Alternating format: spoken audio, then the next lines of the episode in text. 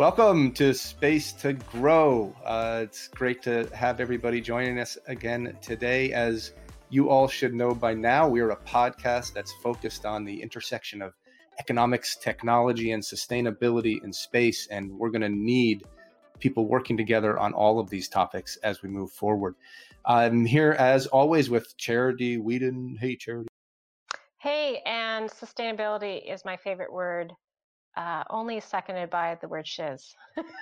We're going to hear more about that word in just a little bit. Uh, we had a great, uh, wide ranging conversation just now, touching on a lot of things that Charity and I uh, hold dear. So, sustainability, certainly, but international relations and um, how to tackle difficult problems and predicting the future. I mean, it, it really, to me, Charity, this this this talk really um, hit such a variety of interesting areas uh, about things that you and I are interested in. And I think a lot of our listeners are too. Yeah, we definitely had a mind meld. I feel with this with this uh, guest and talk about diversity and what that means in the space uh, arena and how it can help. Yeah. So, um, you know, the person who joined us today was was uh, was Bhavya Lal Charity, and, and and you know her well, uh, both in DC. Uh, so maybe you can give us a little background on uh, on Bhavya, who's gonna who's gonna be the guest here. Sure. Bhavya is, Dr. Bhavya Lal is well known in the space circles and outside the space circles. Uh, she has an extensive background in the space technology, science, and public policy and research. And she currently serves as the Associate Administrator for NASA's new Office of Technology, Policy, and Strategy, the OTPS. Great name. The office provides data and evidence driven technology, policy, and strategy advice to NASA's leadership. And before leading OTPS, Dr. Lal served as NASA's acting chief of staff during the administration's transition. And she was also the senior advisor for budget finance and a member of the Presidential Transition Agency Review Team for NASA and the Department of Defense. Dr. Lal comes from before NASA, the Institute for Defense Analyses, IDA, a well known uh, uh, FFRDC here in Washington, D.C. She was there for 15 years. She performed analysis for o- OSTP and National Space Council, and for other federal agencies as well. She's published more than 50 papers in peer reviewed journals. So let's get right into it. Welcome to Bhavya. Bhavya Lal, welcome to Space to Grow. I am thrilled and honored to be with you guys. I've followed your work for so long. Um, Chris, we met years ago. Charity, you are you are you are the mother my daughter wants to have as a mother. So um, yeah, I'm so jealous uh, and, and just a delight to be here with you. Thank you so much, and that is just the highest compliment, Charity. I don't know. I I really don't deserve it, but um, I mean, she's a genius. You're a genius. It's it's easy to help out when things are all good, right? it's all good. well, mothers and fathers always look better. The how's the grass is always greener on the other side. So the mother and father is always True. better in the other house. Is that? Well, uh, Bhavya, welcome and uh, and thanks again for joining us. So, um, uh, you know, in, in looking back at, at how your year has been, I I look back and a little over a year ago, in the fall of 2020, you're at the Science and Technology Policy Institute, where you've been for 15 years. So you've been there for a while. And then it seems like this last year has just been an incredible change. You've, you know, an election happened and you were put on the, the DOD and NASA agency review teams, moved to headquarters as acting chief of staff, uh, became acting CTO, and now AA for Office of Technology Policy and Strategy. I mean, what a shift for you, I would think. Uh, how has it been? What's the transition been like? And uh, you know, you know, I know there's probably a lot to talk about on this, but what's what's the last year been like for you? Yeah, it's been a wild ride, and and you're right. I mean, I have always been a policy analyst. I mean, I was sort of one of those, you know, in God we trust. All others bring data. So you know, hardcore policy analysis was my jam, and of course, that's how I got to know um, you all because I was doing a study on um, on orbit servicing assembly and manufacturing, and wanting to talk to all of the you know the coolest people doing that kind of work. Um, but yeah, then I came to NASA. First, the transition team. It was just such a joy to work with folks like Ellen Stofan and Pam Melroy. And then uh, when they asked me to come to NASA, it was kind of a no-brainer. I, I had to say yes. And you know, the first few months, you know, before leadership arrived, you know, our goal was to kind of make sure that, you know, we, you know, we keep things steady. So it was a small team and we worked together really well. Uh, we made sure that there was continuity of of purpose across administrations, as you know well. anytime there's sort of a change in administrations at NASA, there are these wild shifts from we're going to the moon, we're going to Mars. So you know, um, uh, the transition because our transition team was so spectacular, we actually had a playbook laid out so you know i had my you know I, I i knew exactly what needed to be done. How do we maintain the you know how do we maintain the, the artemis program? How do we ensure that we are part of the climate task force? Um, you know how do we make sure that you know all of the the the work that's ongoing at nasa doesn't stop? So for example you know selection of the hls the human landing system. So just trying to keep you know all the balls in the air until leadership arrived and i was so happy when they did. And then i was able to move into this new role where um, uh, I get to think about uh, technology policy and strategy at NASA. It's a lot of fun. It's it's still pretty new, uh, so still learning the ropes. Um, but um, you know, in the in the transition team, we got a lot of training on how important it is. You know, there's only six of us new people who would show up at the agency, and there's seventeen thousand civil civil uh, uh, staff, right?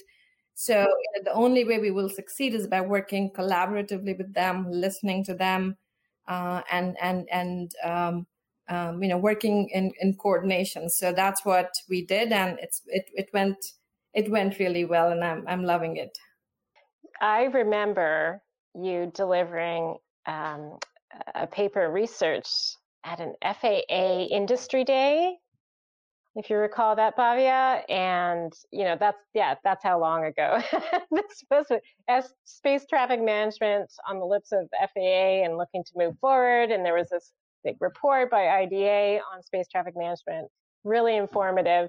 Um, like you said, you know, bring data, bring data, but you're in a role which requires managing people. What has it been like transitioning from more studious research kind of oriented lifestyle to more of a political sphere, to, to be honest, and, and inside politics at, at NASA as well. Yeah, it's. I mean, I'll be honest. It's not my strength. Um, um, but I think I'm really blessed that the leadership at NASA. So you know, I have to kind of manage up, right? You know, Pam Melroy, Bill Nelson, Susie Quinn, sort of the leadership at NASA, and I have, you know, then I have my team, uh, uh, sort of, you know, what you call managing down. So I'm just really lucky that both sides have been so kind and um, you know i try to you know i try to listen listen listen. That's one of the uh, core values um, i have grown up with. And uh, try to put myself in their shoes. And um, you know ultimately think about what the right thing to do is. And of course the other thing i also think about is um, you know i'm only here for so many years. And i you know, as I like to say, and I think uh, Charity has heard me say that, I like to get shiz done. you know, Pam gave me this, Pam Melroy gave me this wonderful card a few months ago. It's sort of this um, sort of uh, Western front, um, you know, town, and it says, you know, women getting shiz done for millennia. So, you know, uh, I think I think folks understand that you know we have only so much time to get stuff done and we try to work together uh, are we allowed, I don't know what, what, our what our policy is on uh, on language on the podcast, uh, Charity. We haven't talked about that, but I guess we're like we HBO can, here. Sure, right? I, I, don't see want. why not. I'm not sure if there's a problem with that, but I like it. Let's get shiz done. Um, so, uh, yeah, well, that that that global trends in S, STM and uh, SSA document that Charity referenced that that is like a it's like a, a, Bible in the astroscale office, Bhavya. Like we would refer to that constantly over the last couple of years, uh, and go back to that. It was what 2018, I think, was that was that one came out. Um, but you know, you, you talked a little bit about you uh, you know your background. I, I wonder if we can, you know, we, we're, we've started at the current time. I wonder if we can jump back a little bit and tell us about your background. As I was doing some research about talking to you, I, I saw you participating on a lot of a lot of media uh, for for Indian media. Uh, and so you know your your background in India and growing up there, and then and what it what what drove you to come over here and uh, heard about the stories of going to the planetarium and and what kind of inspired you to do what you're doing now and to and to come here. So what what's the background that brought you to where you are? So I actually grew up in a pretty STEM heavy family. My my father was an electrical engineer. My mom studied math in college, and uh, education was you know uh, you know was was very highly valued. Doing well academically was important, and actually in that context, you know, hard work was was not optional. The idea that one could be gifted was was never even brought up. You know, you did well in school because you worked hard, not because you were smart or had some advantage and actually, I have found that, um, and, and by that I mean the idea that hard work can over can overcome innate disadvantages to be my superpower. So I think this is something I, I credit my parents, uh, you know, teaching me to work really, really hard. Um, culturally, I was, and again, this kind of connects with you know some of the questions you asked before. Culturally, I was brought up not to be disagreeable, and I find that the older I get, the more useful. So I used to, you know, as a as a young, you know, professional, I used to say, oh, you know, I'm culturally, you know, I, I don't, I, am not as combative as, as I could be. I'm not as aggressive. But as I think I get older and I get into positions where I need to get lots of people to agree with me, I find this again to be a feature and not a bug. Um, and I think I think there's a there's a saying by Ruth Bader Ginsburg, something like, um, uh, "You don't have to be disagreeable to disagree." So I kind of have taken that to heart. Anyway, so I arrived in the United States as an 18 year old, two suitcases full of books. It didn't occur to me to pack clothes. uh, and, um, you know, uh, arrived at MIT in, I think, 1985 when a-ha was pushing the edge of music videos. take on me, take me on. My kids anyway. love that song and video, actually, still. We, we go back and watch the old one. But yeah, go ahead. yes, yes. So, um, you know, yeah, watched a lot of uh, uh, music videos at, at 20 chimneys at, at MIT. I was in the five year uh, uh, bachelor's master's program. Uh, and at one point, um, I was about uh, my undergrad degree was in nuclear engineering, and I have a master's in nuclear engineering as well. But I she think just one, says that so lightly. I just have an undergrad in nuclear yeah, engineering. Yeah, no just, just by the way, by the way. And actually, now I work on space nuclear power. So you know, 20 years after, 30 years after graduating, it actually is coming in very handy um, but but I think at some point I, I felt that some of the hardest problems in society, and you know, if hopefully we have a chance to talk about space sustainability today, some of the hardest problems in society, climate change being one, are not uh, um, maybe may have strong technical roots, but they really are policy problems. Uh, and we need to solve them in more holistic, integrative ways. So I switched to doing um, um, a master's in technology and policy also at MIT. And then I worked at a consulting firm for uh, about 12 ish years. And then I came to IDA. So a lot of the stuff, uh, you know, growing up, you know, hard work, humility. My mom always said, you know, the, the a tree laden fruit bows deeper. So, you know, some of these things that at the time was like, oh, you know, you're rolling your eyes because your mom said something. And now you're like, yeah, she was right. so yeah so so a lot of these values are coming in handy as i try to get shiz done. And um uh, yeah so that's that's kind of my story. So so let's fast forward to your current position today as associate administrator of technology policy and strategy. And before I, I get to ask you what exactly is this role and how does space sustainability fit into it i have to ask how many tps reports have you written so far so uh, we are only about a month old, and we have, I would say, written three three reports already. So yeah, so we you know we move. um, uh, so so a lot of what we have done so far is so so in our office there is you know a range of things we'd be doing. Some of it is just providing real time advice to the leadership, right? So um, so you know, a few weeks ago there was an article that said something like each Blue Origin Origin launch has you know so many tons of you know uh, CO2 emissions, and uh, you know, our leadership said, "Can you you know how accurate is that number?" And so you know you know we did a quick back of the envelope. So that's kind of the very short turnaround stuff. But longer term, I mean, our goal really is to be looking at you know longer term strategic priorities at NASA. So, for example, the Artemis Moon to Mars program how do we go deeper into the solar system with humans? Uh, and obviously, those are longer term reports, so they're not something you would do very quickly. And so, day to day, what is your day like, Bobby? I'd like, is it full of meetings? Do you go to the White House often? How often do you talk to industry? Like, uh, can you frame what you do day to day? Ah, yes. So um, this is this is one of the biggest changes for me. At you know, in my previous jobs in you know in think tanks, you just kind of came to work and you read and you wrote and you thought and you did analysis. And you know, of course, you had you know a few meetings a day. But now I have between ten to fifteen meetings a day, which is really, I mean, it is it is one of the hardest changes for me. And of course, all the work you I have to do, you know, before or after the day starts so so you know end up working really long hours. And and what we do in terms i mean we it's all of the above.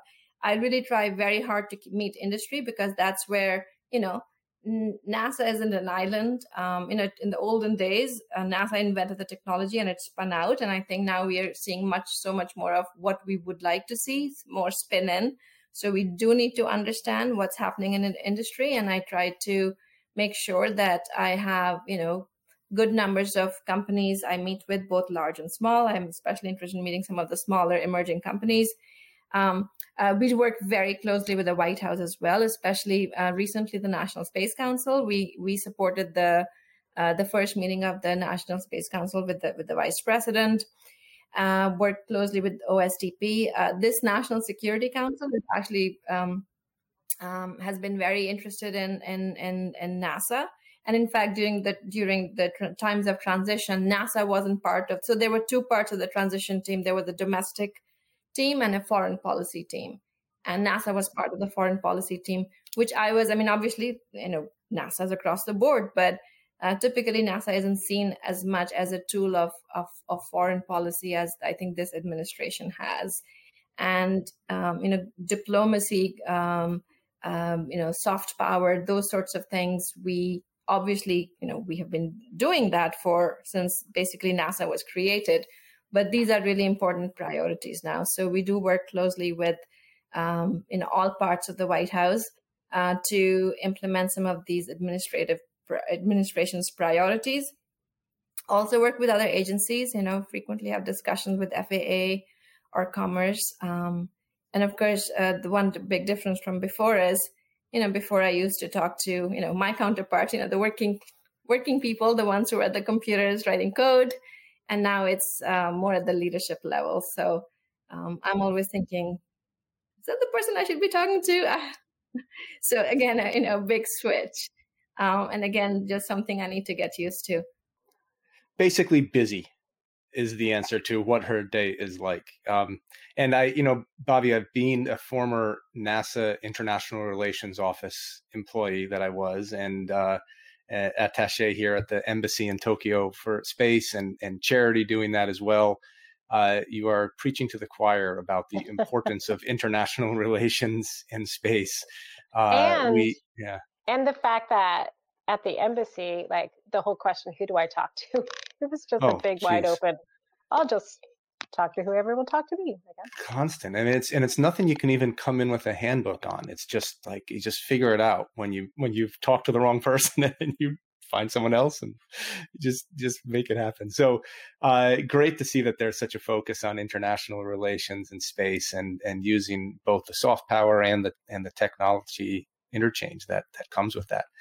Um, you you did give us an opening earlier to say something about on orbit servicing, and and obviously that's something we want to talk about. This this discussion is really about the intersection of sustainability and growth in space, and we really think that on orbit servicing uh, and uh, manufacturing in space is going to drive the future of the orbital economy what what do you and I and I, I think I know your opinion on it. What do you think overall about the the economics of of this? Uh, we we know that technology uh, is being developed, and we know how important that is.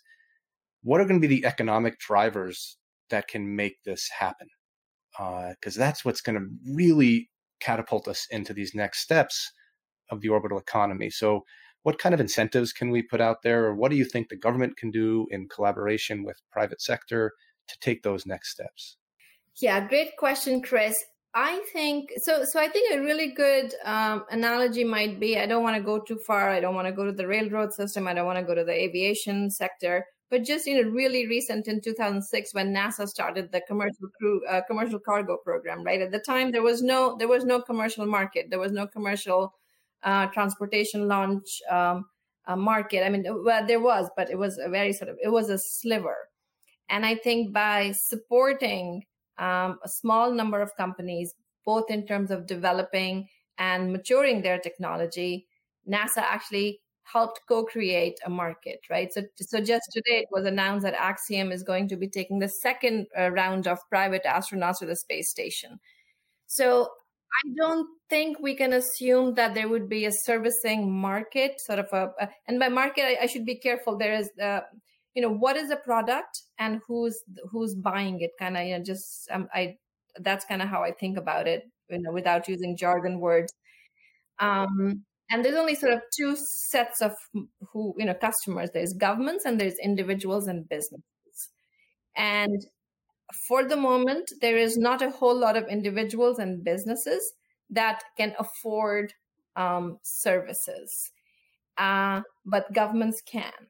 And government, my belief is that the government needs to kickstart um, some of the broader servicing activities, right? So, so we know already that companies like Northrop Grumman with their MEV uh, and you know have private, you know, the business customer, right? And I think that that may continue. And I think in our report on on orbit servicing assembly and manufacturing, we actually go into sort of you know how how how far might that market go. But I think for other sets of services, for example, you know, propellant depots, um, hugely important as we go deeper into the solar system. Uh, will initially be supported by the governments, and as these, you know, as the technology matures, as it falls in price, uh, you know, private customers may emerge. So I think there is this. Let's not have this mad dash to to you know discovering a private market that may not already exist. Let's work to build it. And I think NASA is very committed to building a, a private space economy. Um, and you know, and I mean, I personally think that OSAM, on-orbit servicing assembly and manufacturing, is is a foundation on which uh, the future of space is going to be built. I'm glad you brought up OSAM because I feel you know the on-orbit servicing market is emerging, and the assembly and manufacturing side is highly reliant on government, and to be honest, both of them could be as well. Where does NASA see these in as a priority overall OSAM and then breaking it into its individual pieces or everything under the umbrella from active debris removal to manufacturing 3D in space. You know, there's such a wide range of services up there. How does NASA prioritize, look at these various niches? Yeah, you know, there's a saying at NASA I learned it's like one NASA, my ASA. I'm testing all of your your your language, your your buzzers today. That's good. That's good. No buzzers. so I think uh, so. There isn't sort of a NASA position on on pretty much anything, and and it's it's very siloed. And you know maybe eh, you know maybe some amount of decentralization is good, but you know, but and, and one thing we are trying to do is um, you know put sustainability more on the front burner, and and many of the technologies we're talking about are pretty major components of you know what may help uh, improve our sustainability in space. So you know, servicing. Uh, I mean, you know, things like you know repair and such. I mean, very important for NASA. I mean, we just went up and we, you know, well, went up is the wrong word. We uh, we would we may have had to repair the Hubble telescope if we couldn't fix it with with with software. Uh, so so we do have assets uh, that we would like to be able to have you know go on longer. Um, um, uh, you know we are launching the James Webb Space Telescope in a few weeks, and it's going a million and a half miles away. There is no you know there is no human being who's going to go repair it, and it's an eleven billion dollar asset. If if one and it has three hundred single points of failure or four hundred, I don't remember so you know one thing goes wrong and the whole thing is is down so it would be it would have been so nice if James Webb was designed to be repaired, right? So I think our plan is going forward. Every future telescope is is going to be repairable. Uh, so so NASA is putting in some of these policies, and again, we're talking about servicing. Um, um, on on assembly, uh, I mean, you know, the largest assembled thing in space is a space station. We, you know, we know how to assemble uh, things in low Earth orbit, uh, obviously with humans, and we need to be, you know, we need to get better doing it with, with robotics. And um, I think there's a lot of private activity there. On uh, NASA has been supporting them through our STMD, through you know, through an SBIRs and some of those um, award programs. Um, on a cislunar, so so on the moon, there is a lot of thinking on how we would be robotically assembling um, let's say you know solar panels on on the surface so there you know there there's thinking in house uh, and on the manufacturing front you know taking regolith from the from the moon and, and and 3d printing landing pads and habitats and all sorts of things. So so i think that this is an area whose time has come. I think we no longer need to work so hard to demonstrate the value because it is starting to demonstrate itself. And a lot of the you know papers and documents i read in house within nasa i see that there is you know there is broad acceptance that these are technologies we need to continue to develop and use. And as you as you may know uh, the the white house is interested in this area as well. There is a uh, osam working group that nasa is part of um, know, they're focusing a lot on r&d which is you know which is fine. That's ostp's domain although they have a you know very you know permissive definition of r&d so um, again a really good uh, development.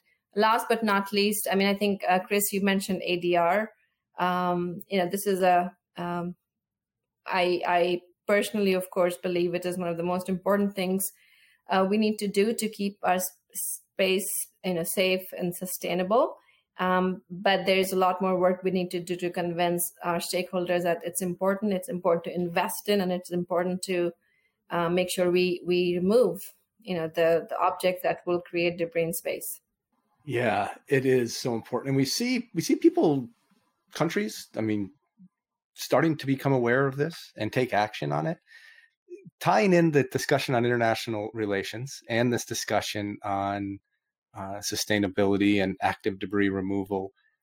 What do you think the prospects would be for an international cooperation of some sort on ADR? Now it's a it's a tough one because I know there's um, there's sensitivities to the technologies that are being developed, but we see things like the internet, like ISS, obviously was an international project that had just an incredible amount of um, cooperation on technology and diplomacy. Uh, we see things like James Webb, was is an international cooperative cooperative mission. Uh, so many of the missions that that that I worked on, that charity worked on, were were international missions. So, do you think that there's going to be potentially a place for some kind of servicing um, mission, whether it's ADR or assembly or something that's that's international in nature? You know, I um, I don't know. You've already mentioned some of the challenges about international missions, uh, especially in an area like ADR, where you know if something goes wrong, who was responsible. Um, so there would be you know any anything that happens um, would need to be really carefully negotiated. And, and again, as you said, we have done this before. I mean, the ISS has you know six partners, more than 15 countries that have participated, you know, hundreds of countries who've, who've gone on and put experiments on. So we know it's possible. Um, uh, and uh, we just need to you know find a way to make it work but you know maybe maybe it's not even necessary to have the first thing be international maybe the united states needs needs to play a leadership role and work with its private industry to to to launch an ADR mission. So yes, uh, uh, international would be would be um, wonderful, but you know m- maybe it's not not necessarily a step one unless you know there's you know you can tell me if you think that that's that ought to that ought to be a step one. In which case, um, I wanna I wanna hear uh, I wanna learn more. Yeah, I, it's a great thing to talk about, I think, because we do recognize all of the sensitivities, and and we see some countries starting to take those domestic steps. Japan has a mission focused on it. ESA has a mission focused on it. So we see that domestic starting, um, but we know that really solving these issues of sustainability is inherently going to be international in the end. And so I, I, I think that there's going to be a place for that. Uh, we, uh, but recognizing that it, it could take some time as well.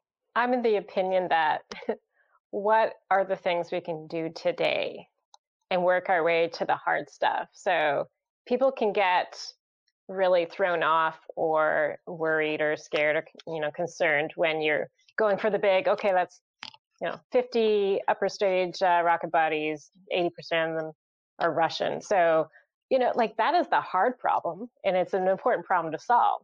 But what can we do today? And like you said Bhavya like what can we do in the next two to three years to put the us on the map uh, for this technology to boost up the industry to provide some confidence in the future of these sort of services. Uh, so, Chris, I don't know if we're like at different opinions on this, but we should probably yeah. I, and and, and uh, we, we we but oh, it's good to be on different opinions. We we we're supposed to be. That's we don't ever want to agree with each other all the time. But I, will I'll say one more thing before we let our guest actually say something else. Charity, you and I are here talking. Um, the the uh, I Bhavya mentioned like the the transitions between administrations. Uh, and I've been a part of several of those at NASA as well. And at one point, when one of an administration came in, there was talk about okay, we don't the ISS too expensive. Uh, it's not giving us the value. We don't need it. Let's just let's just get rid of it, uh, and uh, or let's back out of the agreement. Let's say, and it was because of the international partnership. What that was the reason it sustained, because that that new administration that came in uh, was convinced in the end, well, it would be really bad, you know, from an international cooperations perspective if we did this. We are tied in, as Bhavya said, with all of these partners. Uh, so it comes to the point of the, the easy thing, Charity, I think, is going to be to go it alone, always. Do it domestically, do things alone. If we had built a, an inter, a space station just in the US, it probably would have been easier because we wouldn't have had to get that buy in, but it also would have been easier to get out of uh, as as we've seen things change, and again, as Bhavya referenced. So, uh, you know, there's I, I, I see both sides. I don't know, Bobby, if you want to jump in. Yeah, actually, so uh, so I settle this conflict for us, will you? I, I, I actually will uh, by telling you a story. So, so this week uh, uh, we had. So I run a, a, a, space history and policy forum with the National Air and Space uh, Museum, and and the idea there is we we get a historian to come speak on a topic of interest and and we ask them questions around the future. So you know what can we learn from history? So we had this historian of telescopes. Can you believe there's such a thing a histor- historian of telescopes? With a historian of telescopes robert smith come and talk about lessons learned from james webb for the future of uh, space telescopes. And in, in, addition to telling us you know about james webb he actually talked to us about the superconducting super collider which is you know another mega science project and the question is, why did James Webb not get canceled, but the superconducting super collider did? And his his theory was, and of course, there's lots of reasons, but his theory was that uh, the SSC did not have any international partners, and it was very easy to kill it because it was a domestic political thing. Whereas with the James Webb, with the Canadians, with the I think the Europeans, uh, it was just you know it was too hard. So I'm on I'm with Chris on this one, even though I like hard ah. charity. I'll take either, to be honest. I'm just I'm just worried that we're we're just looking and admiring the problem and saying, "Oh, it's really hard. We should think through this." And ten years goes by without doing anything. Well, a very wise person once told me, Charity, she just wants to get shiz done. So I'm I'm for the getting shiz done side. Sorry. Yeah, I think, I mean, I think the United States may not have the worst offending debris, but we have, you know, sufficiently uh, a debris of sufficient concern that we should be taking some of our, um, you know, our defunct satellites um, out of orbit. So I think there is enough to be done before we move to the international front. Uh, I think my point was more, um, um, you know, maybe we do it one of with one of our traditional partners, Japan, for example. That would be you know that would be something that would be highly doable I was thinking, you know, if we can develop, we, the US, develop a COVID vaccine within a year, surely we can do, you know, make a dent in the debris uh, issue uh, for, you know, the sustainability of space in the long term. So, yeah, definitely. Uh, so, moving on to a different topic, but related, Bhavya, is about coming up with innovative solutions and ideas. And that really needs diversity, right? So you come from a really diverse background of think tank, industry, you know, government, right? Like a well-rounded background, you know, technical and policy. how has diversity uh, helped you along your career and helped make you know decisions and pulling innovative ideas and how is diversity going to help nasa in the future yeah i don't think nasa can do a whole lot, lot without diversity and, and as you have recognized it isn't just diversity of sort of you know race gender it's diversity of of of the fields you come from i think one thing diversity allows you to do i mean my background as you know is is much more nuclear engineering and policy analysis and i'm coming into the space world and so what that forced me to do is to think from first principles. Um, you know, I, I wasn't bought into the into the into the traditional um, uh, ways of thinking about space. Um, uh, and again, there's you know mirrored, examples of how disruptive thinking comes from the outside. The CubeSat, one of the most disruptive developments in space, didn't wasn't developed by mainstream space entities. It came from actually a, a, a polytechnic, right? A, a community college. Um, reusable rockets again did not come from the mainstream sector. So I think we we absolutely. I mean, our innovations will come from diverse thoughts, um, not from you know trying to repeat what we've done before. Yeah, and, and it and it takes um, you know diversity in uh, in fields and disciplines and areas, and then diversity in in nations and in people, and and seeing that diversity of uh, of grow. I mean, NASA has not been known to be the most diverse of agencies. I think traditionally, uh, when you're thinking about you know gender, ethnic diversity as well, but seeing that grow, I think I think I think there's been positive trends. I mean, would would you agree? Yeah, uh, and again, I mean, uh, just even talking about you know gender and and race, racial diversity. I mean, the space sector is terrible at it, and I mean, engineering as a community is is pretty bad. You know, when I came to MIT as a freshman, it was you know twenty five percent of MIT was women, and it's now I think about forty to fifty percent. So we've made you know we've made large strides. Um, but there and but but not across the board uniformly. Engineering still is is is not um, as as as good as scientific fields, and aerospace engineering in particular uh, needs a lot more a um, lot more work. And at NASA, you know, we have you know we have put together diversity initiatives. Um, DEI is a diversity, equity, and innovation is a pretty core um, value of the of the administration as well. And it's it's uh, I mean, if you read the National Space Council meeting last week, um, you know the the vp talked quite a bit about stem education and diversity. So i think there's a lot of effort to you know to correct and um you know we just need to keep working at it. Yeah i mean awareness is the first step on any of this stuff to address any of these issues whether it's diversity or space debris or anything making sure we're aware till we know what to do so uh we're we're closing to the end we we do like to uh uh try some um more relaxed questions or more kind of put you on the spot type questions. so you, you're ready for that, right? And and we're testing out a couple. So we're gonna we're gonna try a couple on you, Bobby, if you're okay with that. So I'm ready um, for anything. All right, all right. I like it. Uh, so the first one, we're obviously recording this, and we're gonna do a little bit of a predictions pool. So predictions on a few of the big questions that that you're working on. So I'm going to ask a couple. What's just the first thing comes to your mind of, of when of when these things will happen okay? Okay. so when when will the next human step foot on the moon? I have I, 2025 i have to give this answer 2025 2025 uh when will the first person it's, step foot Chris, on Chris, can i correct that question a little bit yes. when will when will the first human to return to the moon and as a woman get there. I think oh, that first was woman. 10, yeah. 2025. I'm telling Same you. Same answer. Same answer. Yes.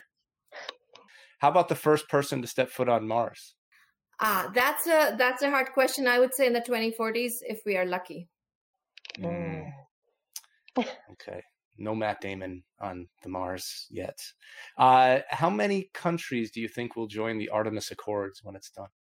I, I hope more than a hundred. I, I hope the whole world, um, because if you look at the principles of Artemis Accords, it's it's it's it's outer space treaty. It's how we behave well. It's how we take care of the environment. How how we take care of each other. There is really nothing controversial in, in the Artemis Accords. JWST you mentioned is launching this year. What do you think? What's your prediction? What's the coolest discovery that we're going to find out from JWST? I think we will find out. So, so as you know, after Big Bang, there was 200 years of nothingness, and then the first galaxies began to emerge. I think the James Webb Space Telescope will help us understand what happened in the time after after Big Bang, and that kind of blows your mind that we can go 13.8 billion years back in time and see and see what happened and why. So so so that's i think what uh, the main goal of uh, james webb webb space telescope is but personally i i would just love it if uh, if the webb telescope discovered an exoplanet which had life on it. That would be pretty awesome. That would be pretty great. Okay.